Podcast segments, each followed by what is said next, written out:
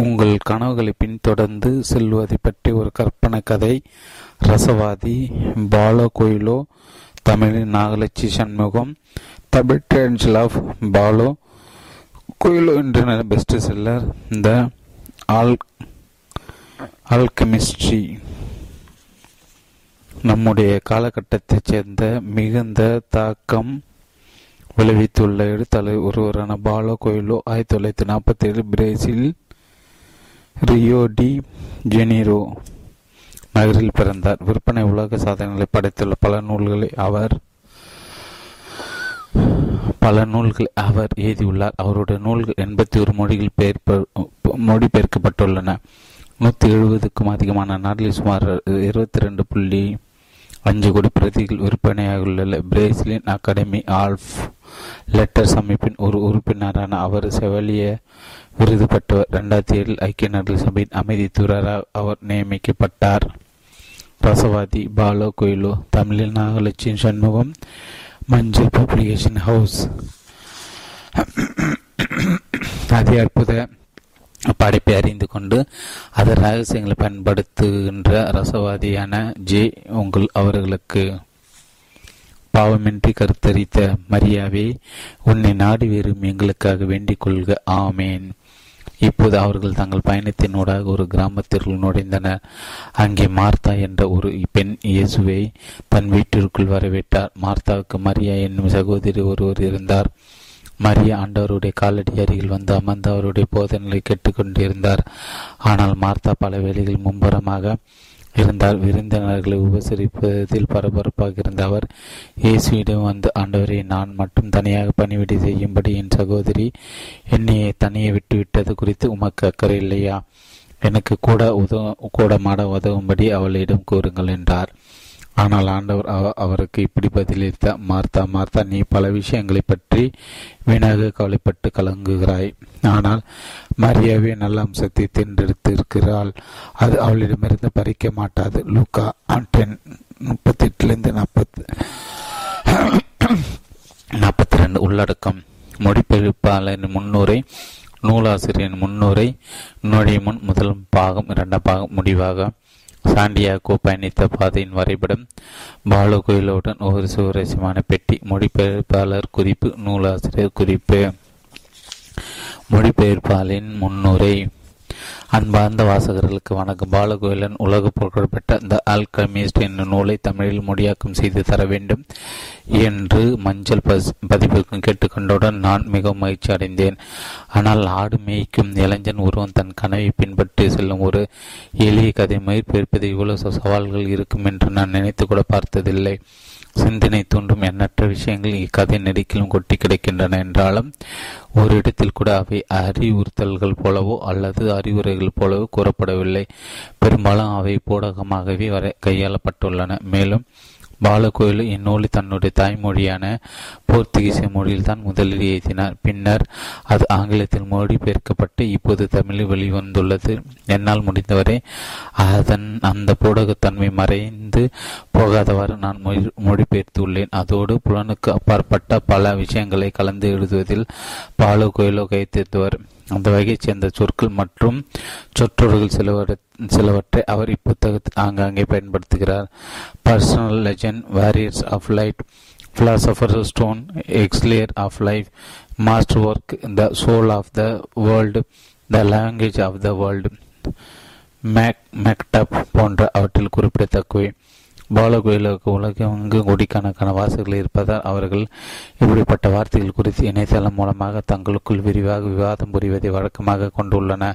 அவற்றையும் கருத்தில் எடுத்துக்கொண்டு இவ்வார்த்தைகளுக்கு பொருத்தமாக இருக்கும் என்று நான் கருதி தமிழ் சொற்களை நாம் நான் இந்நூலில் பயன்படுத்தியுள்ளேன்.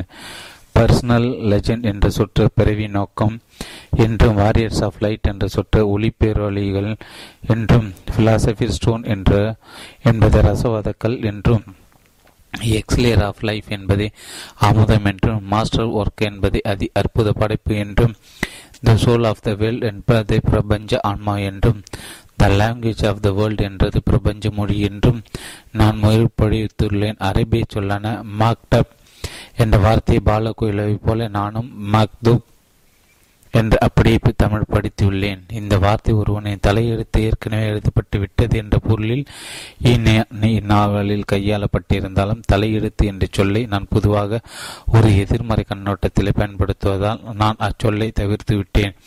டெஸ்டினி என்ற வார்த்தையும் ட்ரீம் என்ற வார்த்தையும் மாற்றி மாற்றி பயன்படுத்தப்பட்டுள்ளதால் அவ்விரண்டு வார்த்தைகளும் கனவு என்ற சொல்லி நான் பயன்படுத்தி இருக்கிறேன் இது ஒரு முக்கியமான நூல் என்பதால் வார்த்தைகள் எளிமையாக இருக்கும்படி வாசிப்பு தங்கு தடையற்றதாக இருக்கும்படி பார்த்து கொள்வதன் மீது நான் அதிக கவனம் செலுத்தியிருக்கிறேன். இந்நூல் அனைத்து அம்சங்களும் கச்சிதமாக இருக்க வேண்டும் என்று பெரும் முயற்சியுடன் உண்மையான அக்கறையுடன் நான் மொழிபெயர்த்துள்ள போதிலும் என்னை மீறி ஏதேனும் தவறுகள் எங்கே இடம்பெற்றிருந்தால் நீங்கள் அவற்றை பொறுத்துக் கொள்வீர்கள் என்று நான் நம்புகிறேன். அவற்றை நீங்கள் எனக்கு தெரியப்படுத்தின அடுத்த பதிப்பில் நான் அவற்றை திருத்திக் கொள்கிறேன் என்று உங்களுக்கு உறுதி கூறுகிறேன். இக்கதையில் வரும் இளைஞன் சாண்டியகோவின் வாழ்க்கை பயணம் போல உங்களுடையதும் சாகசங்கள் நிறைந்ததாக இருக்கவும் அவனுடைய கனவு நிறைவேறியது போல் உங்களுடைய கனவுகள் அனைத்தும் நிறைவேறவும். என் மனமார்ந்த வாழ்த்துக்கள். நாகலட்சுமி சண்முகம் நூலாசிரியனின் முன்னுரை. ரசவாதி என்ற நூல் அரசவாதி என்ற நூல் ஆயிரத்தி தொள்ளாயிரத்தி எண்பத்தி எட்டில் என்னுடைய தாய்நாடான பிரேசில் என்னுடைய தாய்மொழியான போர்த்துகீஸில் முதன் முதலில் வெளியிட்ட போது யாரும் அதை கண்டு கொள்ளவில்லை முதல் வாரத்தில் ஒரே ஒருவர் மட்டும் ஒரு பிரதி வாங்கி சென்றதாக பிரேசிலின் வடகிழக்கு பகுதியை சேர்ந்த புத்தக வியாபாரி ஒருவர் என்னிடம் கூறினார். இரண்டாவதாவது பிரதி விற்பனையாவதற்கு இன்னும் ஒரு ஆறு மாதங்கள் ஆயின முதல் பிரதி வாங்கியவர் தான் இதையும் வாங்கின மூன்றாவது பிரதி விற்பனையாவதற்கு இன்னும் எத்தனை காலம் ஆயிற்று என்று யாருக்கும் தெரியும். யாருக்கு தெரியும்? அந்த ஆண்டின் இறுதி அந்நூல் சரியாக விற்பனையாகவில்லை என்பது எல்லாருக்கும் தெளிவாக தெரிந்தது. அந்நூலை பிரசுரித்த என்னுடைய முதல் பதிப்பாளர் எங்களுக்கிடையான ஒப்பந்தத்தை ரத்து செய்தார். அவர் என்னுடைய புத்தகத்தை என்னிடமே திருப்பி கொடுத்துவிட்டு அந்த ஒட்டுமொத்த பணி திட்டத்தையும் கைவிட்டார். எனக்கு அப்போது நாற்பத்தி ஓரு வயது. நான் ஏதேனும் செய்தாக வேண்டிய கட்டாயத்தில் இருந்தேன். ஆனால் நான் அந்நூலின் மீது நம்பிக்கை எடுக்கவில்லை. நான் கொண்டிருந்த முன்னோக்கிலிருந்து நான் பெறவில்லை. ஏன் ஏனெனில் என்னுடைய இதயம் ஆன்மா ஆகியவை உட்பட என்னுடைய ஒட்டுமொத்த இருத்தலும் அந்த புத்தகத்தில் இருந்தது. நான் அந்நூலில் பயன்படுத்திய உருவகத்தின் நடைமுறையில் என் சொந்த வாழ்க்கையில் வாழ்ந்து கொண்டிருந்தேன். ஒருவன் ஏதோ ஒரு பொக்கிச்சியத்தை தேடி ஒரு அழகான அல்லது மாயஜாலமான இடத்தை பற்றி கனவு கண்டபடி ஒரு பயணத்திற்கு அடி எடுத்து வைக்கிறான். தான் தேடிய பொக்கிஷம் அந்த ஒட்டுமொத்த நேரமும் தன்னுடன் தான் இருந்தது என்பதை அப்பயணத்தின் முடிவில் அவன் உணர்கிறான். அவன் நான் என்னுடைய பிறவி நோக்கத்தை பின்தொடர்ந்து சென்று கொண்டிருந்தேன். எழுதுவதற்கான என்னுடைய திறன்தான் என்னுடைய பொக்கிஷம். நான் அந்நூலில் ஏதுள்ள போல நீங்கள் ஒன்று விரும்பும்போது உங்களுக்காக உதவுவதற்காக இந்த ஒட்டுமொத்த பிரபஞ்சம் உங்களுக்கு சாதகமாக காய்களை நகர்த்துகிறது. நான் பிற பதிப்பாளர்களின் கதவுகளை தட்ட தொடங்கினேன். ஒரு கதவு திறந்தது. கதவுக்கு அந்த பக்கம் இருந்தவர் என் மீதும் என்னுடைய புத்தகத்தின் மீது நம்பிக்கை கொண்ட ரசவாதிக்கு இரண்டாவதாக ஒரு வாய்ப்பு கொடுக்க முன் வந்தார். வாய் வார்த்தை வழியாக அந்நூல் மெல்ல மெல்ல விற்பனையாக தொடங்கியது. மூவாயிரம் பிறகு ஆறாயிரம் பத்தாயிரம் என்று இந்த ஆண்டு நடிக்கிலும் அது பல ஆயிரக்கணக்கான பிரதிகள் பிரதிகள் விற்பனையாகியது. எட்டு மாதங்கள் பிறகு பிரேசிலுக்கு வருகை தந்த அமெரிக்க ஒரு உள்ளூர் புத்தக கடை ஒன்றில் அந்நூலின் பிரதி ஒன்றை வாங்கினார்.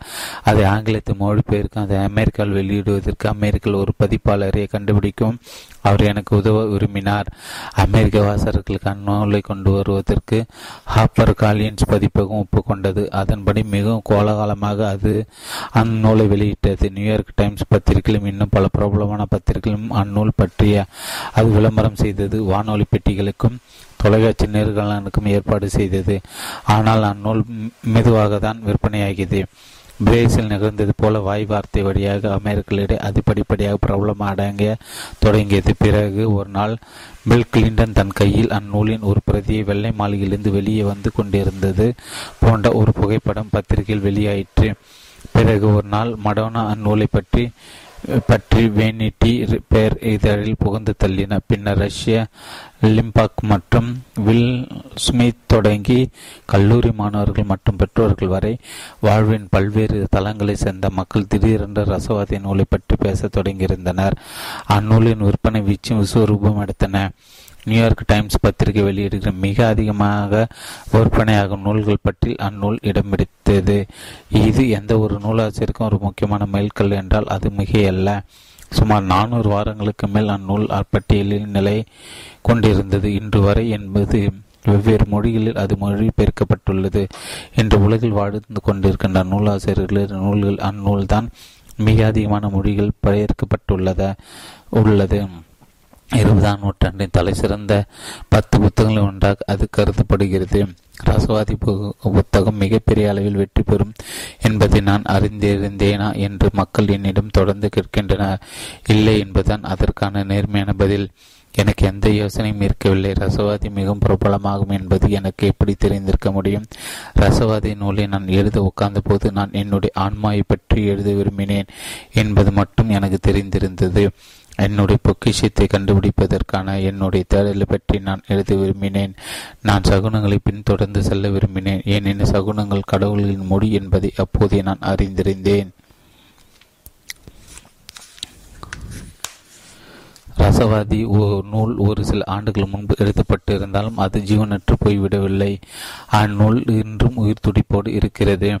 என்னுடைய இதயத்தையும் ஆன்மாவையும் போல அது தொடர்ந்து வாழ்ந்து கொண்டிருக்கிறது.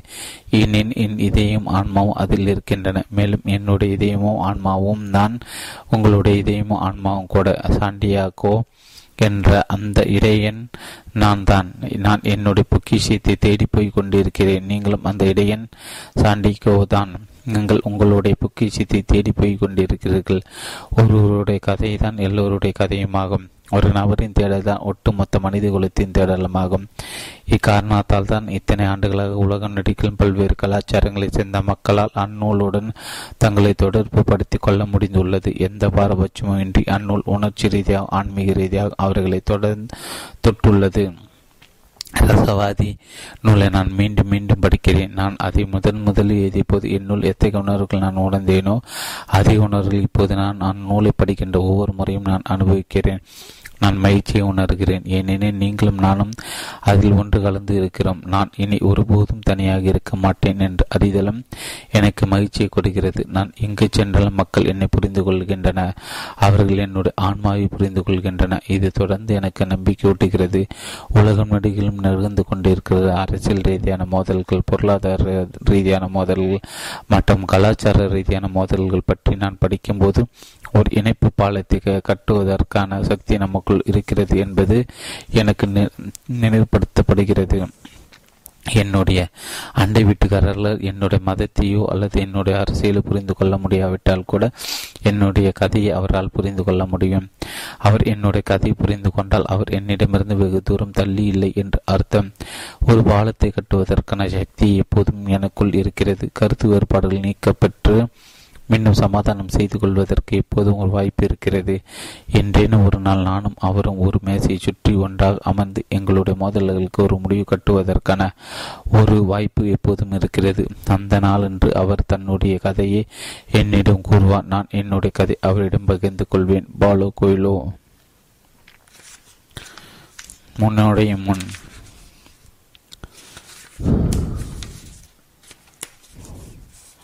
பாலைவனத்தில் கூட்டமாக பயணித்துக் கொண்டிருந்த ஒரு குழுவில் யாரோ ஒருவர் வாங்கியிருந்த ஒரு புத்தகத்தை அந்த ரசவாதி தன் கையில் எடுத்து அந்த பக்கங்களை புரட்டிய போது நார்சிஸ் நார்சிசஸ் என்ற இளைஞனை பற்றி ஒரு கதை அவர் அதில் பார்த்தார். நார்சிசஸ் பற்றிய செவி வழி கதை அவர் ஏற்கனவே அறிந்திருந்தார். அந்த இளைஞன் தினமும் ஒரு ஏரியின் அருகே மண்டியிட்டு அமர்ந்து அந்த ஏரியின் நீரில் தன்னுடைய சொந்த அழகின் பிரதிபலிப்பை உற்று பார்த்து ரசித்து மகிழ்வதை வழக்கமாக கொண்டிருந்தான். தன்னுடைய அழகால் மிகவும் கவரப்பட்ட அவன் ஒரு நாள் காலையில் அந்த ஏரிக்குள் விழுந்து மூழ்கி இறந்து போனான். அவன் விழுந்த இடத்தில் ஒரு பூ தோன்றியது. அது நார் நார்சிசஸ் என்று அழைக்கப்பட்டது. ஆனால் அக்கதையை அந்நூலாசிரியர் அவ்வாறு முடிக்கவில்லை. மாறாக அதன் முடிவு பின்வருமாறு அமைந்திருந்தது. நார்சியஸ் இறந்தபோது வான தேவதை அந்த ஏரியை கண்டுபிடித்து அங்கே வந்து சேர்ந்தால் முன்பு நன்னீரால் நிரம்பின அந்த ஏரி இப்போது ஓர்பான கண்ணீரால் நிரம்பிய ஒரு ஏரியாக மாறியிருந்தது. நீ ஏன் அடிகிறாய் என்று அந்த வனதேவதை அந்த ஏரியிடம் கேட்டாள். நான் நர்சிஸ்க்காக அடிகிறேன் என்று அந்த ஏரி பதிலளித்தது. நீ அவனுக்காக ஆடுவதில் ஆச்சரியம் ஏதுமில்லை. ஏனெனில் நான் அவனுடைய அழகில் மழங்கி காட்டில் அவனை எப்போதும் பின்தொடர்ந்து வந்தபோதும் உன்னால் மட்டும் அவனுடைய அழகி அருகில் இருந்து பார்க்க முடிந்தது.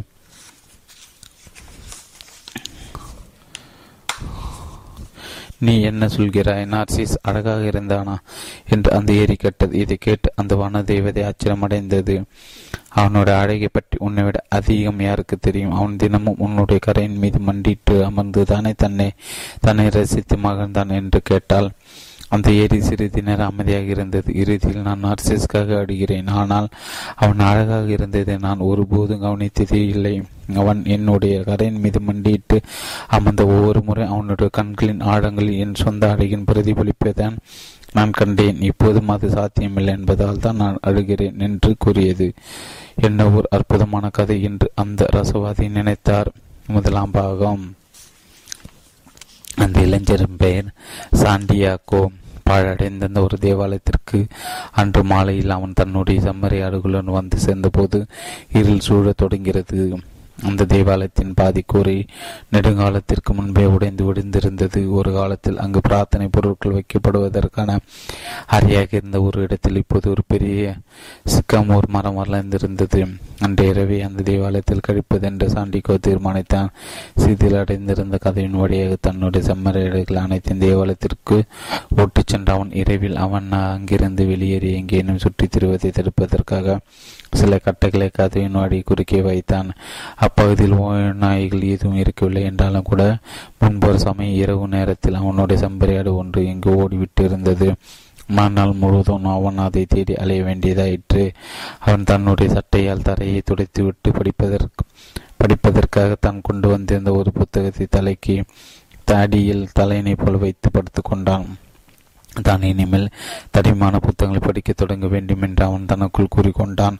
அவை அதிகமான நாட்கள் நீடித்தன என்றும் அவை அதிகமான சௌகரியமான தலையணைகளாக அமைந்தன என்றும் அவன் அதற்கு காரணம் கற்பித்தான். அவன் திடீரென்று கண் விழித்த போது இன்னும் இருட்டாகத்தான் இருந்தது. அவன் மேலே ஏறிட்டு பார்த்தபோது பாதி உடைந்திருந்த அந்த கூரையின் வழியாக விண்மீன்களை அவனால் பார்க்க முடிய முடிந்தது. நான் இன்னும் சிறிது தூரம் சிறிது நேரம் தூங்க விரும்புகிறேன் என்று அவன் தனக்கு தானே கூறிக்கொண்டான். ஒரு வாரத்திற்கு முன்பு அவனுக்குள் தோன்றிய அதே கனவு இப்போது மீண்டும் அவனுக்கு வந்தது. முன்பு போலவே கனவு முடிவதற்குள்ளாவே அவன் கண் விழித்து விட்டான். அவன் தரையை தரையை விட்டு எழுந்து தன்னுடைய மேய்ப்பிக்கோலை கையில் எடுத்துக்கொண்டு இன்னும் தூங்கிக் கொண்டிருந்த செம்மறி ஆடுகளை எழுப்பத் தொடங்கினான். தான் கண் விழித்தவுடன் தன்னுடைய பெரும்பாலான செம்மறையாடுகளும் அசைய தொடங்கியதை. அவன் கவனித்தான் ஏதோ ஒரு மர்மமான ஆற்றல் அவனுடைய வாழ்க்கையை அந்த செம்மறையாடுகளை பிணைத்திருந்தது போல தோன்றியது. கடந்த இரண்டு ஆண்டுகளாக அவன் அவற்றுடன் கிடைத்திருந்தான். உணவின் நீரையும் தேடி நாட்டுப்புறம் நெடுக்கில் அவன் அவற்றை ஓட்டி சென்றான். எந்த நேரத்தில் நான் என்னென்ன செய்வேன் என்பதை அறிந்திருக்கும் அளவுக்கு இந்த செம்மறியாடுகள் எனக்கு பழக்கப்பட்டு விட்டன என்று அவன் முணுமுணுத்தான். அதை பற்றி ஒரு கணம் அவன் சிந்தித்து பார்த்தபோது உண்மையில் தான் தான் அவற்றின் கால அட்டவணைக்கு பழக்கப்பட்டிருந்தோம் என்பதை அவன் உணர்ந்தான். ஆனால் அவற்றில் சில செம்மறியாடுகள் கண் வெடிக்க அதிக நேரம் எடுத்துக்கொண்டன சாண்டியாக்கோ அவற்றை ஒவ்வொன்றாக பெயர் சொல்லி அடைத்து தன்னுடைய கோலை கொண்டு நம்பினான். தான் கூறியவற்றை தன்னுடைய செம்மறியாடுகள் புரிந்து கொள்ள முடிந்தது என்று அவன் எப்போதும் நம்பி வந்திருந்தான் எனவே சில சமயங்களில் தன்னுடைய புத்தகங்களை தனக்கு மிகவும் பிடித்தமான சில பகுதிகளை அவன் அவற்றுக்கு படித்து காட்டினான். ஒரு சில சமயம் புல்வெளி அடிமைக்கும் ஒரு இடையனின் தனிமையையும் மகிழ்ச்சியும் பற்றி அவன் அவற்றிடம் கூறினான். ஆனால் கடந்த ஒரு சில நாட்களாக அவன் ஒரு விஷயத்தை பற்றி மட்டும் தன்னுடைய செம்மறையாடுகளை பேசியிருந்தான். சுமார் நான்கு நாட்களில் அவை அவனும் அவையும் சென்றடையவிருந்த ஒரு கிராமத்தில் வாழ்ந்த ஒரு வியாபாரியின் மகளை பற்றி தான் அவன் பேசிக்கொண்டிருந்தான் முந்தைய ஆண்டில் ஒரே ஒரு முறை தான் அவன் அந்த கிராமத்திற்கு சென்றிருந்தான் பலவிதமான பொருட்களை விற்பனை செய்து வந்த ஒரு கடைக்கு சொந்தக்காரன் அந்த வியாபாரி தன்னுடைய முன்னிலை தான் செம்மறியாடுகள் ரோமம் நீக்கப்பட வேண்டும் என்பதில் உறுதியாக இருந்தார் தன்னை ஏமாற்றப்பட்டு விடக்கூடாது என்ற எண்ணத்தால் அவர் அவ்வாறு செய்தார். சாண்டியாகோவின் நண்பன் ஒருவன் அந்த கடையை பற்றி அவனிடம் கூறியிருந்தான். அதையடுத்து சாண்டிகோ தன்னுடைய செம்மறியாடுகள் அங்கே அழைத்துச் சென்றான். நான் என் செம்மறியாடுகளின் ரோமத்தை விற்க விரும்புகிறேன் என்று அவன் அந்த வியாபாரியிடம் கூறினான். அந்த கடையில் அப்போது வியாபாரம் மும்முரமாக நடந்து பெற்று கொண்டிருந்ததால் மதியம் வரை காத்திருக்கும்படி அந்த வியாபாரி அவனிடம் கூறினான். எனவே அவன் அந்த கடையின் படியில் அமர்ந்து கொண்டு தன்னோட பையிலிருந்து ஒரு புத்தகத்தை வெளியெடுத்தான். எடுத்தான். இடையர்களுக்கு படிக்க தெரியும் என்று எனக்கு தெரியாது என்று ஒரு இளம்பெண்ணின் குரல் அவனுக்கு பின்னால் இருந்து வந்தது. ஆண்டல் ஆண்டா லூசியா என்ற அப்பகுதியை சேர்ந்த பெண் அப்பகுதிக்கு உரிய அம்சங்களுக்கு முழு சொந்தக்காரியாக இருந்தால் அவளுடைய கூந்தல் கருமையாகவும் நிலமாகவும் இருந்தது. அவளுடைய கண்கள் மூர் இனத்தவரின் கண்கள் போல லேசாக ஒத்திருந்தன பொதுவாக நான் புத்தகங்களிலிருந்து கற்றுக்கொள்வதை விட என்னுடைய செம்பரையாடுகளிடம் இருந்துதான் அதிகமாக கற்றுக்கொள்கிறேன் என்று அவன் பதிலளித்தான். அவர்கள் இருவரும் இரண்டு மணி நேரம் பேசிக் கொண்டிருந்தன. தான் அந்த வியாபாரியின் மகள் என்று தன்னை அவனிடம் அறிமுகப்படுத்திக் கொண்ட அவள் அந்த கிராமத்து வாழ்க்கை பற்றி பேசினார் எல்லா நாட்களும் ஒரே மாதிரியாக இருந்ததாக அவள் சலித்து கொண்டாள். ஆண்டல் லூசியாவின் நாட்டுப்புறத்தை பற்றி சாண்டி கோகோ அவளிடம் விவரித்தான். வழியின்றிக்கிலும் தான் இளைய பாரிய வந்திருந்த பிற சிறு நகரங்கள் நடைபெற்ற விஷயங்களை அவன் அவளிடம் பகிர்ந்து கொண்டான். எப்போது செம்மறியாடுகள் பற்றி மட்டுமே பேசி வந்திருந்த அவனுக்கு இந்த உரையாடல் ஒரு இனிய மாற்றமாக இருந்தது. அந்த இளம்பெண் திடீரென்று புத்தகங்களை வாசிக்க நீ எப்படி கற்றுக்கொண்டாய் என்று அவளிடம் கேட்டாள். எல்லாரையும் போல பள்ளிக்கூடத்தில் தான் நான் வாசிக்க கற்றுக்கொண்டேன் என்று அவன் கூறினான். உனக்கு படிக்க தெரியும் என்றால் நீ ஏன் வெறும் இறையனாக இருக்கிறாய் என்று அவள் கேட்டாள். அக்கேள்விக்கு பதில் அளிப்பதை தவிர்க்கும் விதமாக அவன் ஏதோ முணுமுணுத்தான். தான் கூறியது அவளுக்கு நிச்சயமாக புரியாது என்று அவன் உறுதியாக நம்பினான். பிறகு அவன் தன்னுடைய பயணங்களை பற்றிய கதைகள் அவளிடம் கூறத் தொடங்கினான்.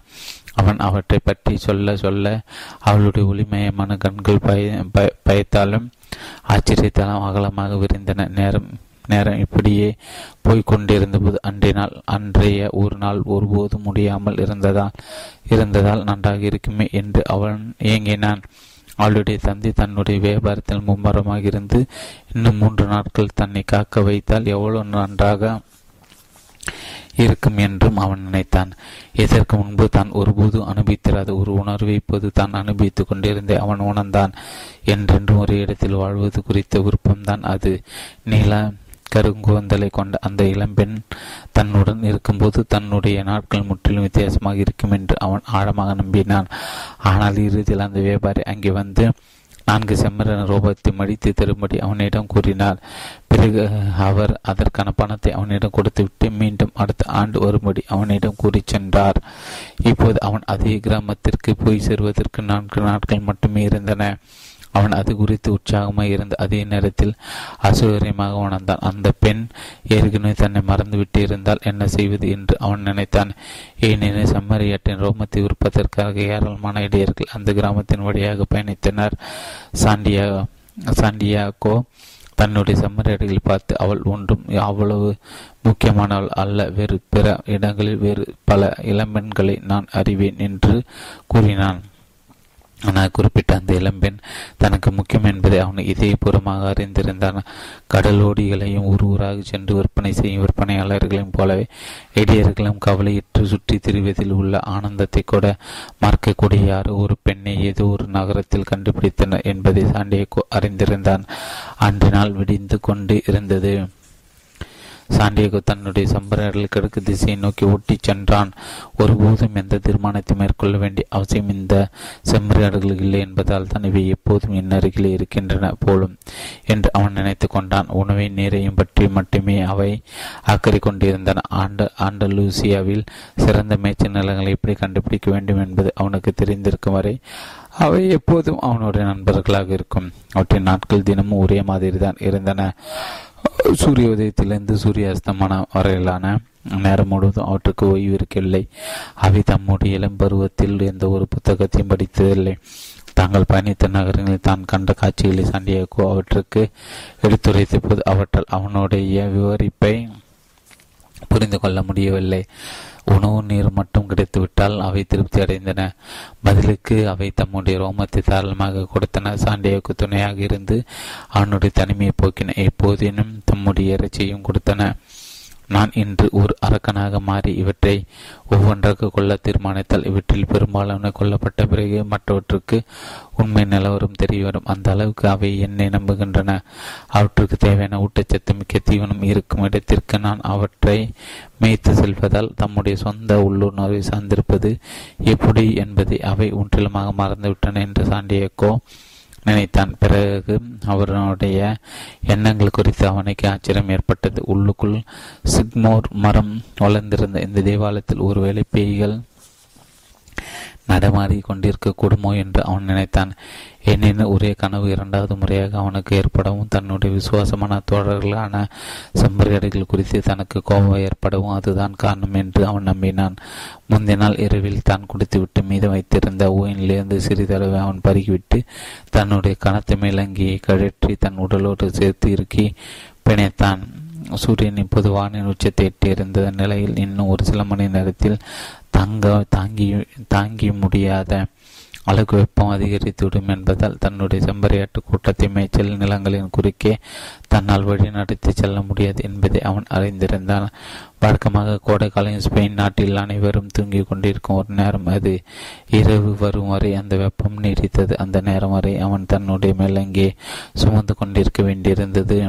அதன் பாரத்தை பற்றி அவன் குறை குறை கூற நினைத்த நேரத்தில் அந்த மேலங்கி இருந்தால்தான் இரவு நேர குளிரை தன்னால் தாங்கிக் கொள்ள முடிந்தது என்ற நினைப்பு அவனுக்கு வந்தது.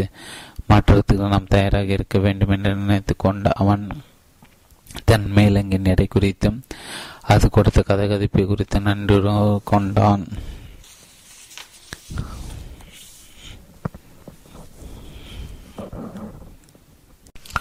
ரசவாதி முப்பத்தி ரெண்டாம் பக்கம் தொடர்ச்சி. பிறகு அவனுடைய எண்ணங்கள் குறித்து அவனுக்கு ஆச்சரியம் ஏற்பட்டது. உள்ளுக்குள் சிக்மோர் மரம் வளர்ந்திருந்த இந்த தேவாலயத்தில் ஒருவேளை பேய்கள் நடமாடி கொண்டிருக்க கூடுமோ என்று அவன் நினைத்தான். ஏனெனில் ஒரே கனவு இரண்டாவது முறையாக அவனுக்கு ஏற்படவும் தன்னுடைய விசுவாசமான தொடர்களான செம்மறியடைகள் குறித்து தனக்கு கோபம் ஏற்படும் அதுதான் காரணம் என்று அவன் நம்பினான். முந்தைய நாள் இரவில் தான் குடித்துவிட்டு மீதம் வைத்திருந்த ஒயினிலிருந்து சிறிதளவு அவன் பருகிவிட்டு தன்னுடைய கனத்த மேலங்கியை கழற்றி தன் உடலோடு சேர்த்து இறுக்கி பிணைத்தான். சூரியன் இப்போது வானின் உச்சத்தை இட்டிருந்த நிலையில் இன்னும் ஒரு சில மணி நேரத்தில் தாங்கிக் கொள்ள முடியாத அளவு வெக்க வெப்பம் அதிகரித்துவிடும் என்பதால் தன்னுடைய செம்மறையாட்டு கூட்டத்தை மேய்ச்சல் நிலங்களின் குறுக்கே தன்னால் வழிநடத்தி செல்ல முடியாது என்பதை அவன் அறிந்திருந்தான். வழக்கமாக கோடை காலங்களில் ஸ்பெயின் நாட்டில் அனைவரும் தூங்கிக் கொண்டிருக்கும் ஒரு நேரம் அது இரவு வரும் வரை அந்த வெப்பம் நீடித்தது. அந்த நேரம் வரும் வரை அவன் தன்னுடைய மேலங்கியை சுமந்து கொண்டிருக்க வேண்டியிருந்தது. அதன் எடையின் பாரத்தை பற்றி அவன் குறை கூற நினைத்த நேரத்தில் அந்த மேலங்கி இருந்தால்தான் இரவு நேர குளிரால் தன்னால் தாங்கிக் கொள்ள முடியாது முடிந்தது என்ற நினைப்பு அவனுக்கு வந்தது. மாற்றத்துக்கு நாம் தயாராக இருக்க வேண்டும் என்று நினைத்து கொண்ட அவன் அந்த மேலங்கியின் நிறை குறித்தும் அது கொடுத்த கதகதைப்பை குறித்து நன்றி கொண்டான். அந்த மேலங்கிக்கு ஒரு நோக்கம் இருந்தது. அதே போல சாண்டியாகோக்கும் ஒரு நோக்கம் இருந்தது. பயணம் செய்வதுதான் அவனுடைய வாழ்வின் நோக்கமாக இருந்தது. ஆண்டலூசியா நெறிகளும் இரண்டு ஆண்டுகளாக நடந்து திணிந்த பிறகு அப்பகுதியைச் சேர்ந்த அனைத்து நகரங்களும் அவனுக்கு அத்துப்படியாக ஆகியிருந்தன இந்த முறை தான் அந்த இளம்பெண்ணின் கிராமத்திற்கு சென்றவுடன் ஒரு எளிய இடையான இடையனான அந்த தான் எப்படி புத்தகங்களை படிக்க கற்றுக்கொண்டும் என்பதை அவளுக்கு விளக்க வேண்டும் என்று அவன் திட்டமிட்டுக் கொண்டிருந்தான். அவன் தன்னுடைய பதினாறாவது வயது வரை ஒரு கிறிஸ்துவ பாதிரியாக ஆவதற்கு பயிற்சி அளித்த ஒரு பயிற்சி பள்ளிக்கு சென்றிருந்தான். அவன் ஒரு பாதிரியாராக வேண்டும் வேண்டும் என்று அவனுடைய பெற்றோர் விரும்பியிருந்தனர். ஒரு எளிய விவசாய குடும்பத்தைச் சேர்ந்த அவர்கள் தன் மகன் ஒரு பாதிரியாக ஆவது தங்களுடைய குடும்பத்திற்கு பெருமை சேர்க்க என்று கருதியால் அவ்வாறு விரும்பினார்.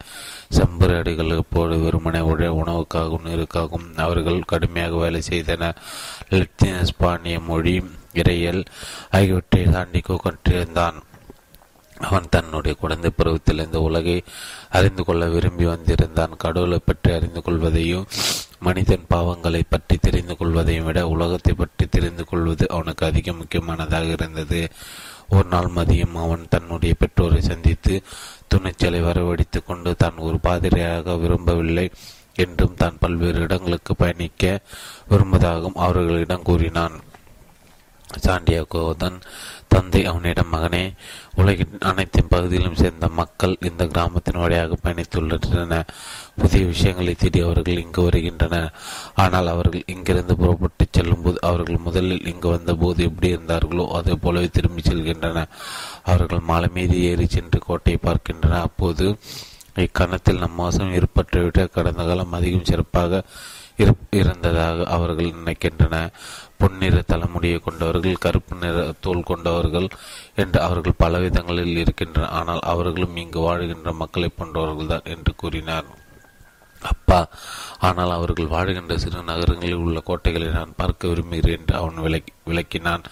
அம்மா அம்மக்கள் நம்முடைய நிலத்தை பார்க்கும்போது என்றென்றும் இங்கே வாழ்ந்துவிட தங்கள் விரும்புவதாக கூறுகின்றன என்று அவனுடைய தந்தை வலியுறுத்தினார். நான் அவர்களுடைய நிலத்தை நேரில் பார்க்க விரும்புகிறேன். அவர்கள் எவ்வாறு வாழ்கின்றனர் என்பதை நேரடியாக தெரிந்து கொள்ள விரும்புகிறேன் என்று சாண்டியாகோ கூறினான். இங்கு வருகின்ற மக்களிடம் ஏராளமான பணம் உள்ளது. எனவே பல இடங்களுக்கு பயனளிப்பது அவர்களுக்கு கட்டுப்படியாகிறது. இங்குள்ளவர்கள் இடையர்கள் மட்டுமே வேறு இடங்களுக்கு பாட பயணிக்கின்றன என்று அவனுடைய தந்தை கூறினார். அப்படி என்ன? நான் ஒரு இடையனாக போகிறேன். இதற்கு பிறகு அவனுடைய தந்தை எதுவும் கூறவில்லை.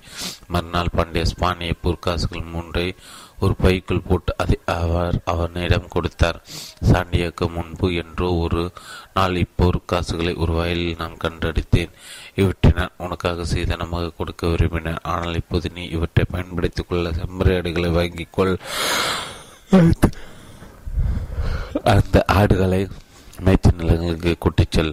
நம்முடைய நாட்டு முற நாட்டுப்புறம்தான் சிறந்தது என்பதையும் நம்முடைய பெண்கள் தான் பேரழகிகள் என்பதையும் என்றேன் ஒரு நாள் நீ தெரிந்து கொள்வாய் என்று அவர் தன் மகனிடம் கூறினார். பிறகு அவர் அவனை ஆசீர்வதித்தார். உலகம் நெடுக்கிலும் பயணிக்க வேண்டும் என்ற ஒரு ஆழ்விருப்பம் தன் தந்தைக்கும் இருந்ததை அவருடைய ஆழமான பருவில் அவனால் பார்க்க முடியுது அந்த ஆழ்வெறுப்பும் இன்னும் அவருக்குள் துடிப்பாக இருந்தது. ஆனால் நீருக்காக உணவுக்காகவும் தலைக்கு மேலே ஒரு கூரைக்காகவும் தன் வாழ்நாள் நடிக்கலாம் அவன் அவர் கடுமையாக போராட வேண்டியிருந்ததால் அவர் தன்னுடைய பயண ஆசை தனக்குள் புதைத்து விட்டிருந்தார். செந்நிற சாயலை கொண்டிருந்த துடுவானத்தை கிடைத்துக் கொண்டு திடீரென்று சூரியன் தோன்றியது. சாண்டியாக்கோ தன் தந்தையுடனான உரையாடல் நினைத்து பார்த்து அது குறித்து இப்போது மகிழ்ச்சி கொண்டான். அவன் ஏற்கனவே பல கோட்டைகளை பார்த்திருந்தான் பல பெண்களை சந்தித்திருந்தான். ஆனால் அவனுக்கென்று நெடு நாட்களாக காத்து கொண்டிருந்த அந்த அந்த இளம்பெண்ணுக்கு அவர்கள் யாரும் ஈடாகவில்லை. அவனுக்கு சொந்தமாக ஒரு கனமான மேலங்கியும் ஒரு புத்தகம் ஒரு புத்தகத்தை படித்து முடித்தவுடன் அதை பண்டமட்டாக கொடுத்து வேறொரு புத்தகத்தை வாங்கிக் கொள்வது அவனுடைய வழக்கம். ஒரு செம்மறியாட்டு கூட்டமும் இருந்தன. ஆனால் மிக முக்கியமாக தன்னுடைய கனவை ஒவ்வொரு நாளும் அவனால் வாழ முடிந்தது. ஆண்டு லூசியாவின் மேய்ச்சல் நிலங்கள் அவனுக்கு அலுப்பூட்டினால் தன்னுடைய செம்மறியாடுகளை விட்டு விட்டு ஏதேனும் ஒரு கடற்பகுதிக்கு செல்வதற்கான சுதந்திரம் அவனுக்கு இருந்தது.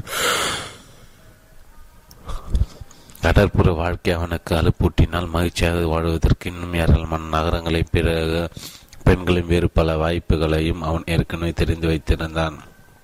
சூரியன் வானில் வாழ்வதை பார்த்த அவன் கடவுளை கிறிஸ்து பயிற்சி பள்ளியில் நிச்சயமாக என்னால் கற்று கண்டு கொண்டு இருக்க முடியாது என்று நினைத்தான். தன்னால் முடிந்த போதெல்லாம் பயணிப்பதற்கு ஒரு புதிய பாதையை அவன் தேடினான் பாழடைந்த அந்த தேவாலயம் அமைந்திருந்த பகுதியின் வழியாக அவன் பல முறை பயணித்திருந்த போதிலும் அவன் ஒருபோதும் அந்த தேவாலயத்திற்குள் அடியெடுத்து வைத்திருக்கவில்லை.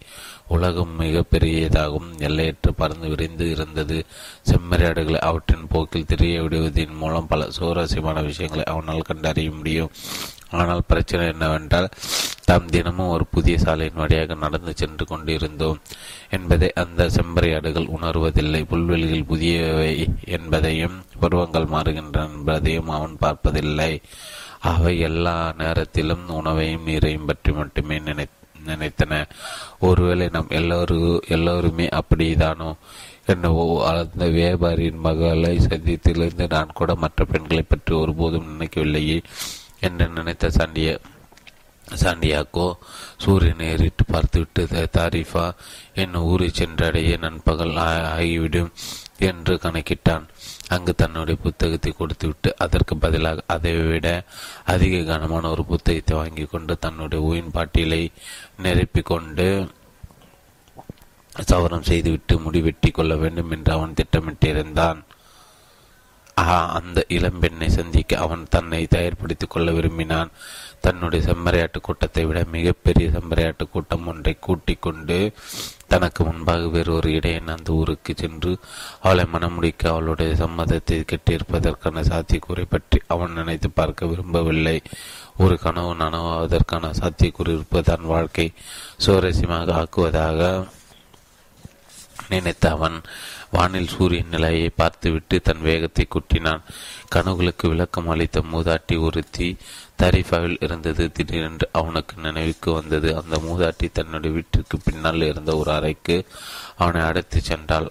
அவளுடைய வரவேற்பு வரவேற்பறைக்கும் அந்த அறைக்கும் இடையே வண்ணமயமான பாசிமணிகளால் ஆன ஒரு திரை மட்டுமே தடுப்பாக இருந்தது. அந்த அறையில் ஒரு மேசையும் இரண்டு நாற்களையும் இயேசுவின் திருகிருதை உருவப்படவும் ஒன்றும் இருந்தன. அந்த மூதாட்டி தரையில் அமர்ந்து கொண்டு அவனையும் அரும் அமரும்படி கேட்டுக்கொண்டாள். பிறகு அவள் அவனுடைய கைகளை பற்றி கொண்டு அமைதியாக பிரார்த்திக்க தொடங்கினாள். அது சு அது குறவர்களின் பிரார்த்தனை போல இருந்தது.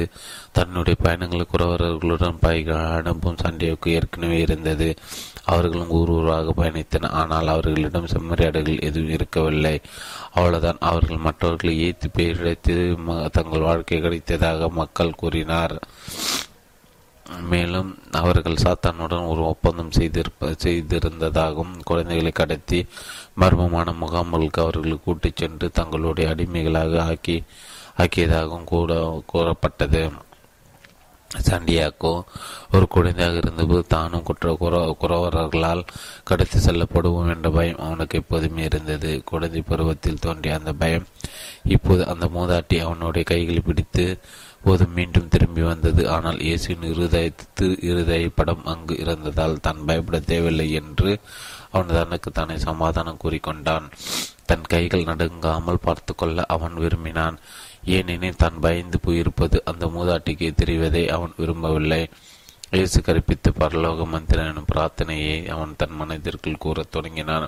அந்த மூதாட்டி அவனுடைய கையில் இருந்த தன்னுடைய பார்வை அகற்றாமல் இது மிகவும் சுவாரஸ்யமாக இருக்கிறது என்று கூறிவிட்டு பிறகு மௌனமானால் சாண்டியக்கு பதற்றமடைய தொடங்கினான் அவனுடைய கைகள் நடுங்க தொடங்கின. அதை அந்த மூதாட்டி தொடர்ந்து உணர்ந்து கொண்டால் அவன் வேகமாக தன்னுடைய கைகளை விலக்கி கொண்டான். நீங்கள் என்னுடைய உள்ளங்கையை பிடித்து குறி சொல்வதை கேட்பதற்கு நான் இங்கு வரவில்லை என்று கூறி அவன் தான் அங்கு வந்திருக்கவே கூடாது என்று நினைத்து பின் வருத்தம் கொண்டான். அவளுடைய கட்டணத்தை செலுத்திவிட்டு எதுவும் தெரிந்து கொள்ளாமல் அங்கிருந்து உடனடியாக போய்விடலாம் என்று ஒரு கணம் அவன் சிந்தித்தான். தனக்கு மீண்டும் மீண்டும் தோன்றிய அந்த கனவுகளுக்கு தான் அளவுக்கு அதிகமான முக்கியத்துவம் கொடுத்து கொண்டிருந்ததாக அவனுக்கு தோன்றியது. நீ உன்னுடைய கனவுகளை பற்றி தெரிந்து கொள்வதற்காக இங்கே வந்திருக்கிறாய். கனவுகள் என்பதை கடவுளின் மொழி. அவர் நம்முடைய மொழியில் பேசும்போது அவர் கூறியுள்ளது என்னால் மொழிபெயர்த்து சொல்ல முடியும். ஆனால் அவர் ஆன்மாவின் மொழியில் பேசினால் உன் ஒருவனால் மட்டுமே அதை புரிந்து கொள்ள முடியும். ஆனால் அது எதுவாக இருந்தாலும் உன்னுடன் நேரம் செலவிட்டதற்கு நீ எனக்கு கட்டணம் செலுத்தியாக வேண்டும் என்று அந்த மூதாட்டி கூறினாள். இது இன்னொரு தந்திரம் என்று சாண்டியாக்கோ நினைத்தான். ஆனால் அவன் துணிச்சலாக அதை எதிர்கொள்ள தயாரானான். இடையர்கள் எப்போதுமே ஓநாளிகளையும் வறட்சியும் துணிந்து எதிர்கொள்ள பழக்கப்பட்டவர்கள் தானே அதுதானே அவர்களுடைய வாழ்க்கைக்கு சுவரசியமும் உற்சாகமும் விட்டு கூட்டுகிறது. ஒரே கனவு இரண்டு முறை எனக்கு தோன்றியது. நான் ஒரு புல்வெளியில் என்னுடைய செம்மறியாட்டுகளுடன் இருந்தது போலவும் அப்போது ஒரு சிறுமி அங்கு தோன்றி அவற்றுடன் விளையாடத் தொடங்கியது போலவும் நான் கனவு கண்டேன். என்னுடைய செம்மறியாடுகளை மக்கள் தொந்தரவு செய்வது எனக்கு பிடிக்காது. ஏனெனில் அந்நியர்கள் கண்டால் அவை பயம் கொள்ளும். ஆனால் குழந்தைகள் மட்டும் அவற்றை பயமுறுத்தாமல் அவற்றோடு விளையாடும் திறன் கொண்டவர்களாக தெரிகின்றன. அதற்கான காரணம் எனக்கு தெரியவில்லை. மனிதர்களோட வயது செம்மறியாடுகளுக்கு எப்படி தெரிகிறது என்று எனக்கு தெரியவில்லை என்று சாண்டியாக்கோ கூறினார். உன்னுடைய கனவை பற்றி இன்னும் அதிகமாக கூறு. நான் என் சமையலை தொடர வேண்டும். உன்னிடம் அதிக பணம் இல்லாதால் உன்னோடும் ஏகப்பட்ட நேரத்தை என்னால் செலவிட முடியாது என்று அந்த மூதாட்டி மூதாட்டி கூறினாள். அச்சிறுமி என்னுடைய செம்மறியாளுடன் சிறிது நேரம் விளையாடினாள் என்று கூறிய சண்டியாக்கோவின் குரலில் லேசான கவலை துணித்தது. அவன் தொடர்ந்து திடீரென்று அவள் என் கைகள் இரண்டையும் பிடித்து எனது என்னை எகிப்திய பிரமிடுகளுக்கு முன்னால் கொண்டு நிறுத்தினாள் என்று கூறினான். பிறகு எகிப்திய பிரமிடுகள் என்றால் என்ன என்பது அந்த மூதாட்டிக்கு தெரியுமா என்று பார்ப்பதற்காக அவன் ஒரு கணம் மௌனமாக இருந்தான். ஆனால் அவள் எதுவும் கூறவில்லை. எனவே அவன் தொடர்ந்து பிறகு அந்த எகிப்திய பிரமிடுகள் வைத்து அவளுக்கு புரிய வேண்டும் என்பதற்காக அவன் அந்த க கடைசி மூன்று வார்த்தைகளை மிக மெதுவாக கூறினான் ஆச்சரியமே என்னிடம் என்னிடம் நீ இங்கே வந்தால் இங்கு மறைத்து வைக்கப்பட்டு இருக்கின்ற ஒரு புதிலை நீ காணுவாய் என்று கூறினாள். பிறகு அவள் அந்த புதையில் இருந்த இடத்தை எனக்கு காட்டவிருந்த நேரத்தில் நான் விடுத்து விட்டேன். இரண்டு முறையும் இவ்வாறே நடந்தது. அந்த மூதாட்டி சிறிது நேரம் அமைதியாக இருந்தால் பிறகு அவள் அவளுடைய கைகளை மீண்டும் பற்றி கொண்டு அவற்றை கவனமாக ஆராய்ந்தாள். நான் இப்போது உன்னிடம் கட்டணம் ஏதும் செலுக்கப் போவதில்லை ஆனால் நீ அந்த புதையலை கண்டுபிடித்தால் அதில் பத்தில் ஒரு பாகத்தை நீ எனக்கு கொடுத்து விட வேண்டும் என்று அவள் கூறினாள். இதை கேட்ட சாண்டியாக்கு மிகவும் மகிழ்ச்சி அடைந்து வாய்விட்டு சிரித்தான். அந்த மூதாட்டியத்துக்கு கொடுப்பதற்கு அவன் வைத்திருந்த சிறிதளவு பணத்தோட புதையலை பற்றி கனவு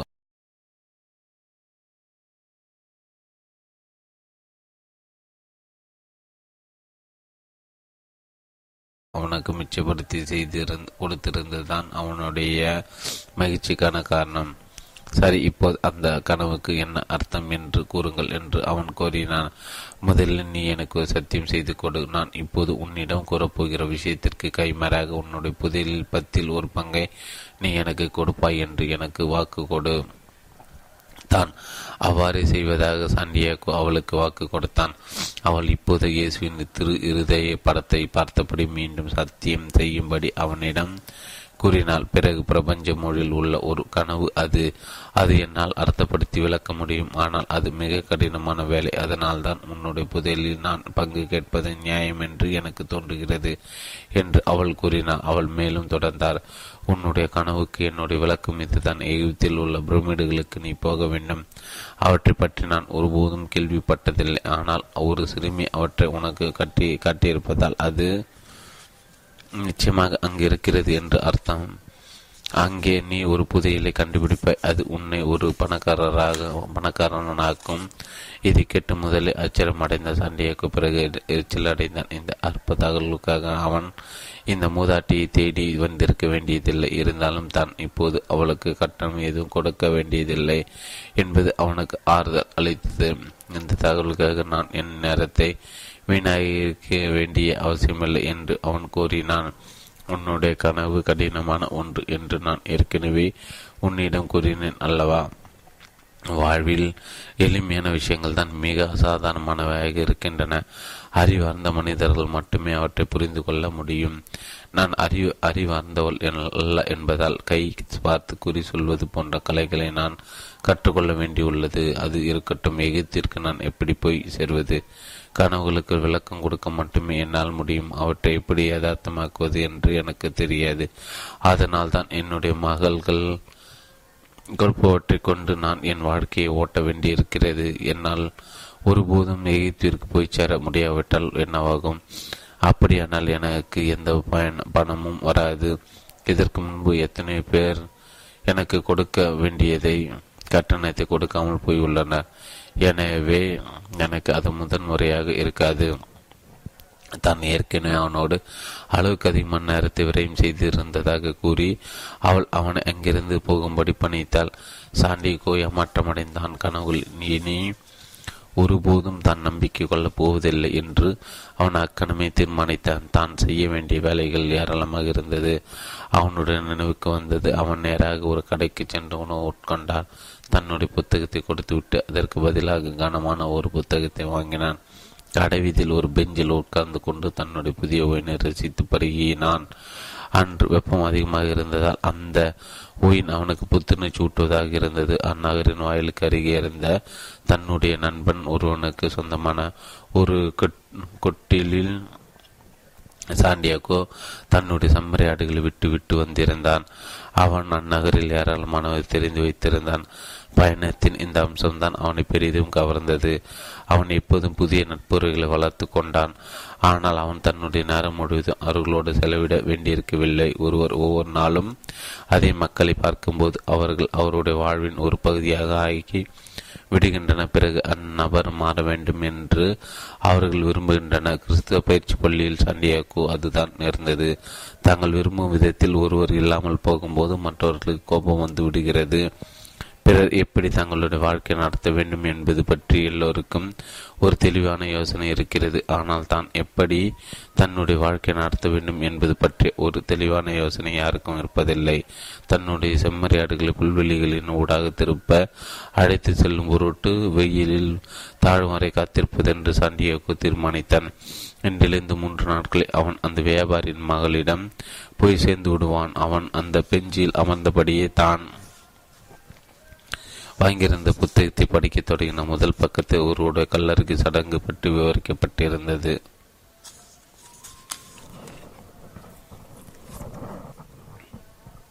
ரசவாதி நாற்பத்தி நாலாம் பக்கம் தொடர்ச்சி. ரசவாதி நாற்பத்தி நாலாம் பக்கம் தொடர்ச்சி. புத்தகத்தை படிக்க தொடங்கினான். முதல் பக்கத்திலே ஒருவருடைய கல்லறை சடங்கு பற்றி விவரிக்கப்பட்டிருந்தது. அதில் சம்பந்தப்பட்டிருந்த நபருடைய பெயர்களை அதில் சம்பந்தப்பட்ட நபர்களுடைய பெயர்களை உச்சரிப்பது மிகவும் கடினமாக இருந்தது. நான் ஒரு புத்தகம் எழுதினால் ஒரு நேரத்தில் ஒரு நபரை மட்டுமே அறிமுகம் செய்வேன். அப்போதுதான் ஏராளமானவரின் பெயர்களை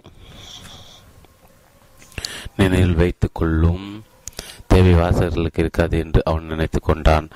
ஒரு வழியாக புத்தகத்தின் மீது அவனால் முழு கவனம் செலுத்த முடிந்த போது அவனுக்கு அப்புத்தகம் அதிகமாக பிடித்திருந்தது. அதில் விவரிக்கப்பட்டிருந்த ஈமச் சடங்கு பனி கொட்டிய ஒரு நாளன்று நடைபெற்றது. குளிரை அவன் பெரிதும் விரும்பினான். அப்போது முதியோர் ஒருவர் அவனுக்கு பக்கத்தில் வந்து அமர்ந்து அவனோட ஒரு உரையாடலை துவக்க முற்பட்டார் அவர் அந்த கடை வீதியில் இருந்த மக்களை சுட்டிக்காட்டி அவர்கள் என்ன செய்து கொண்டிருக்கின்றனர்? என்று கேட்டார். அவர்கள் வேலை செய்து கொண்டிருக்கின்றனர் என்று அவன் சுரத்தின்றி பதிலளித்தான். தான் தன்னுடைய புத்தகத்தின் மீது கவனம் செலுத்தி விரும்பியது போல அவரிடம் காட்டிக்கொள்வதற்காக அவன் அவ்வாறு நடந்து கொண்டான். உண்மையில் அந்த வியாபாரியுடைய மகளின் முன்னிலை தான் தன்னுடைய செம்மறியாடைகளின் ரோமத்தை மடிப்பது பற்றி அவன் சிந்தித்துக் கொண்டிருந்தான். கடினமான வேலைகளை செய்யக்கூடிய திறன் படைத்தவன் தான் என்பதை அவளுக்கு காட்ட வேண்டும் என்பதற்காக அவன் அவ்வாறு செய்ய திட்டமிட்டிருந்தான். அவன் ஏற்கனவே அக்காட்சி பல முறை கற்பனை செய்து பார்த்திருந்தான். செம்மறியாடுகள் ரோமத்தை மடிக்கும் போது பின்னில் இருந்து முன்னாக மடிக்க வேண்டும் என்பதை அவன் விளக்கிய. ஒவ்வொரு முறையும் பெண்ணின் சோசம் அடைந்தது போல அவன் கற்பனை செய்தான். செம்மறியாடுகள் ரோமத்தை மடிக்கும் போது அவளுக்கு சொல்வதற்காக பொருத்தமான நல்ல கதைகள் சிலவற்றை அவன் நினைப்படுத்தி பார்க்க முயன்றான். அவற்றில் பெரும்பாலான கதைகள் அவன் புத்தகங்களை படித்திருந்தான். ஆனால் தன்னுடைய அனுபவத்தில் இருந்து தான் கூறுவது போல அவன் பாசாங்க செய்ய திட்டமிட்டிருந்தான் அவளுக்கு வாசிக்க தெரியாது என்பதால் அவளுக்கு எந்த வித்தியாசமும் தெரியப்போவதில்லை என்று அவன் நினைத்தான். இதற்கிடையே அந்த முதியவர் அவனோட உரையாட முயற்சித்துக் கொண்டே இருந்தார். தனக்கு களைப்பாக தாகமாக இருந்ததாக கூறிய அவர் அவனுடைய ஓயிலிருந்து சிறிதளவு பெருக்கிக் கொள்ள அவனிடம் அனுமதி கேட்டார். அவர் தன்னை தொந்தரவு செய்யாமல் தனியாக விட்டுவிட்டால் போதும் என்று நினைத்த அவன் தன்னுடைய ஓயின் பாட்டில் அவரிடம் கொடுத்தான். ஆனால் அந்த முதியவர் அவனோடு பேச விரும்பினான் அவன் என்ன படித்துக் கொண்டிருந்தான் என்று அவர் அவனிடம் கேட்டார். அவருக்கு மரியாதையின்றி பதில் கூறிவிட்டு வேறு ஒரு பெஞ்சுக்கு போய்விட வேண்டும் என்ற துடிப்பு அவனுள் எழுந்தது. ஆனால் பெரியவர்களிடம் மரியாதையாக நடந்து கொள்ள வேண்டும் என்று அவனுடைய தந்தை அவனுக்கு கற்றுக் கொடுத்திருந்தார். எனவே அவன் தன்னுடைய புத்தகத்தை அவரிடம் நீட்டினான். அதற்கு இரண்டு காரணங்கள் இருந்த. முதலாவது அப்புத்தகத்தின் தலைப்பை எப்படி உச்சரிக்க வேண்டும் என்பது அவனுக்கு தெரிந்திருக்கவில்லை. இரண்டாவது அந்த முதியவருக்கு படிக்க தெரியவில்லை என்றால் அவரை வெட்கப்பட்டு தானாக வேறு ஒரு பெஞ்சுக்கு போய்விடுவார் என்று அவன் நினைத்தான். அப்புத்தகம் ஏதோ ஒரு வினோதமான பொருள் என்பது போல அந்த முதியவர்களும் அதை முன்னும் பின்னும் மேலும் கீழும் பார்த்துட்டு இது ஒரு முக்கியமான புத்தகம்தான். ஆனால் இது உண்மையில் எரிச்சல் ஊட்டுகிறது என்று கூறினார். இது கேட்டு தாண்டிய குத்தகைத்தான் அந்த முதியோருக்கு வாசிக்க தெரிந்திருந்ததோடு மட்டுமல்லாமல் அவர் அதை ஏற்கனவே படித்திருந்தார். ஆனால் அவர் கூறியது போல புத்தகம் எரிச்சல் ஊட்டலாக இருந்தால் அதை கொடுத்துட்டு வேறு ஒரு புத்தகத்தை வாங்கிக் கொள்ள அவனுக்கு இன்னும் நேரம் இருந்தது. உலகில் உள்ள பிற அனைத்து புத்தகங்களும் சொல்லுகின்ற அதே விஷயத்தான் இந்த புத்தகமும் கூறுகிறது. தங்கள் சொந்த தலைவிதியை நிர்ணயித்துக் கொள்வதற்கு திறன் மக்களுக்கு இல்லாததை பற்றி இது விவரிக்கிறது. இறுதியில் எல்லாரும் உலகின் மாபெரும் பொய்யை நம்புகின்றனர் என்று இது கூறுகிறது என்று அந்த முதியவர் கூறினார். உலகில் மாபெரும் பொய் எது என்று சாண்டிகோ ஆச்சரியத்துடன் கேட்டான். நம்முடைய வாழ்வில் ஒரு குறிப்பிட்ட காலகட்டத்தில் நம்மளுக்கு நிகழ்கின்ற விஷயங்கள் மீதான கட்டுப்பாட்டை நாம் இழந்து விடுகிறோம். பிறகு நம்முடைய வாழ்க்கை தலைவிதி கட்டுப்படுத்த தொடங்கி தொடங்குகிறது என்பதால் உலகின் மிகப்பெரிய பொய் நம்முடைய வாழ்வில் ஒரு குறிப்பிட்ட காலகட்டத்தில் நமக்கு நிகழ்கின்ற விஷயங்கள் மீதான கட்டுப்பாட்டை நாம் இழந்து விடுகிறோம். பிறகு நம்முடைய வாழ்க்கையை தலைவிதி கட்டுப்படுத்த தொடங்குகிறது என்பதுதான் உலகின் மிகப்பெரிய பொய். இது எனக்கு ஒருபோதும் நிகழவில்லை. நான் ஒரு பாதிராக ஆக வேண்டும் என்று எல்லாரும் விரும்பினார். ஆனால் அவன் ஒரு இடையனாக ஆவதென்று தீர்மானித்தேன் என்று சாண்டிகா கூறினான் அது நல்ல விஷயம்தான் ஏனெனில் பயணம் செய்வதை நீ உண்மையிலே விரும்புகிறாய் என்று அந்த முதியவர் கூறினார்.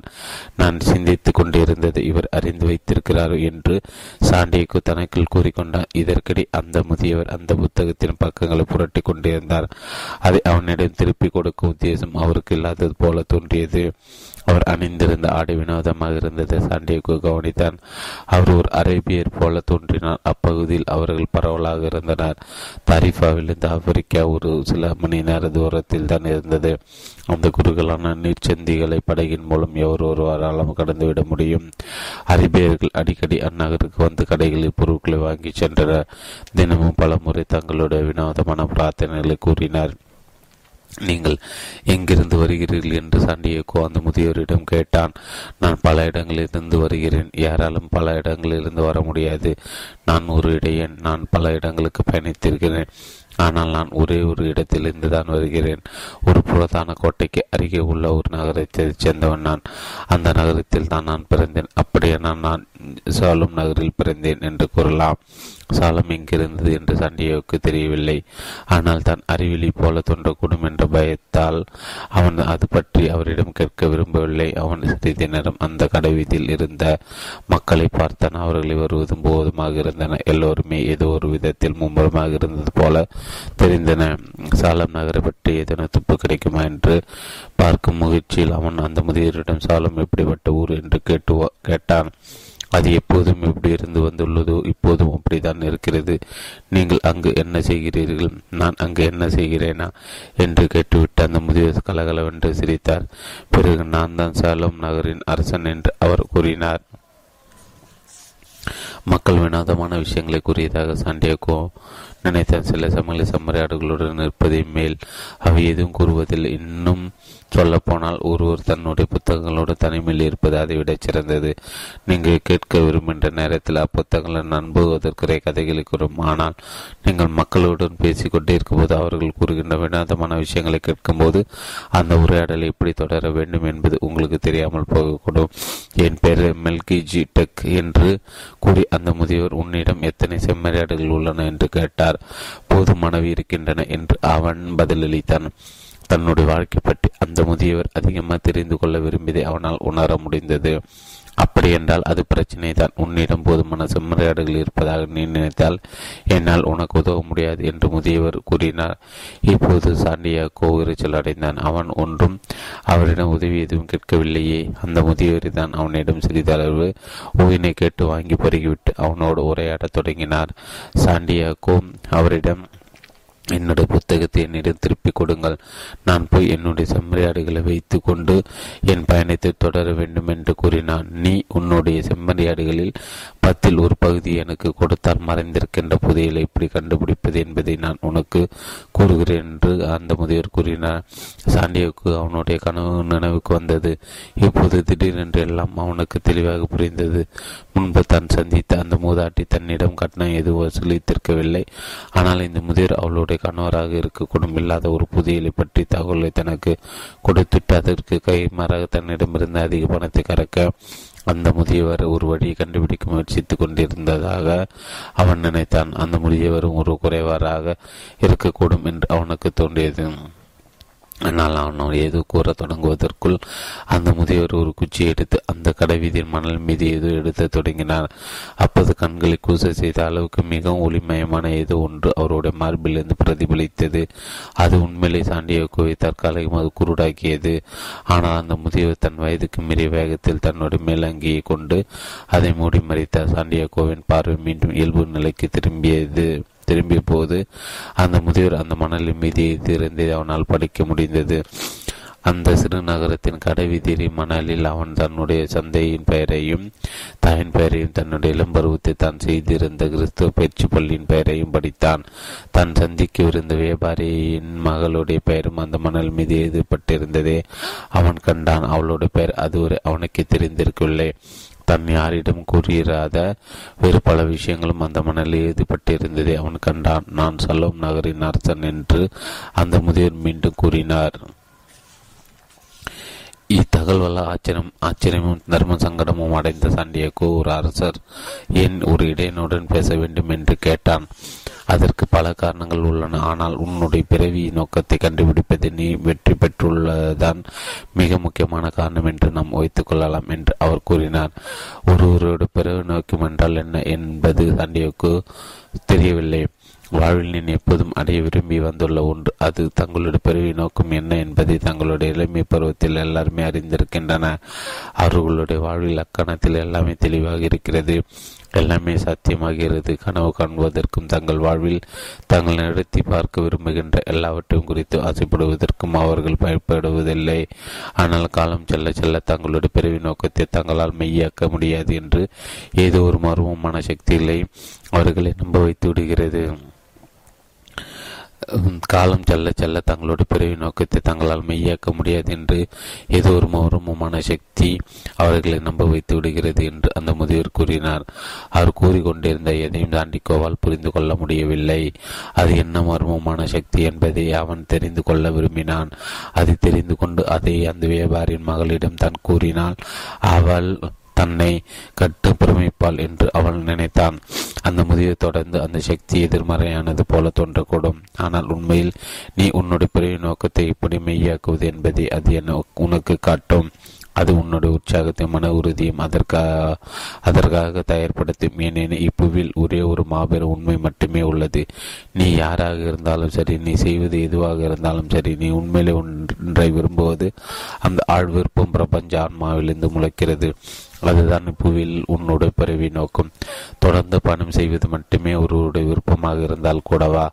அல்லது ஒரு வியாபாரியின் மகளை மனமுடிக்க விரும்புவது கூடவா? என்று சண்டைக்கு கேட்டான். ஆமாம். ஒரு புதையலை தேடி போவது கூட உன்னோட புறவி நோக்கமாக இருக்கலாம்.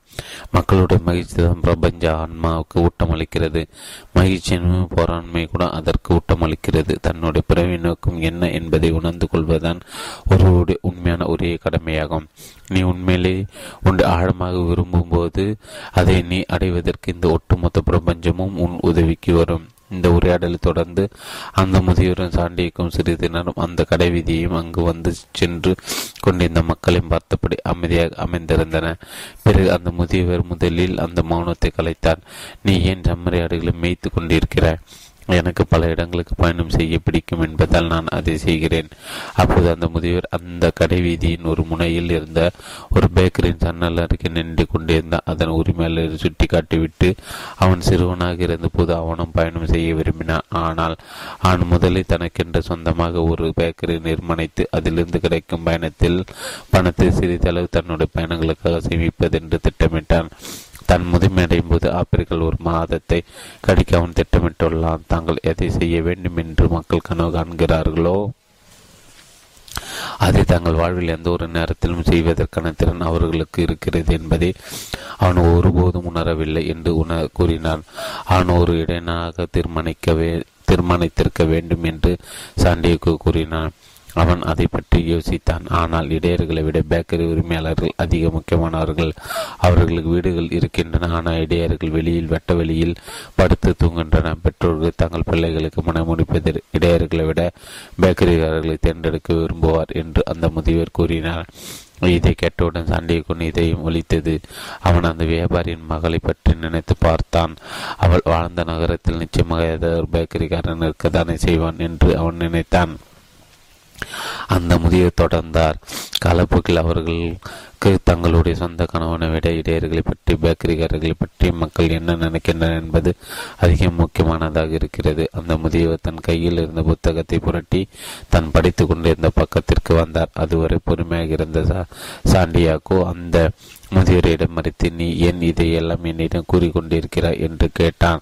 ஏனெனில் நீ உன்னுடைய கனவை மெய்யாக்க முயற்சித்துக் கொண்டிரு ஆனால் நீ உன்னுடைய முயற்சியை கைவிடும் நிலை எட்டியிருக்கிறாய் மக்கள் தங்கள் முயற்சிகளை கைவிடவிருக்கின்ற கணத்தில் தான் நீங்கள் எப்போதும் தோன்று தோன்றுவீர்களா? நான் எப்போதும் இதே வழியில் தோன்றுவதில்லை. ஆனால் ஏதோ ஒரு வடிவத்தில் நான் எப்போதும் தோன்றுகிறேன். சில வருடங்களில் நான் ஒரு தீர்வின் வடிவிலோ அல்லது ஒரு யோசனை வடிவிலோ தோன்றுவேன். மற்ற சமயங்களில் ஒரு முக்கியமான கணத்தில் விஷயங்களை சுலபமாக நடைபெறுவதற்கு நான் உதவுகிறேன்.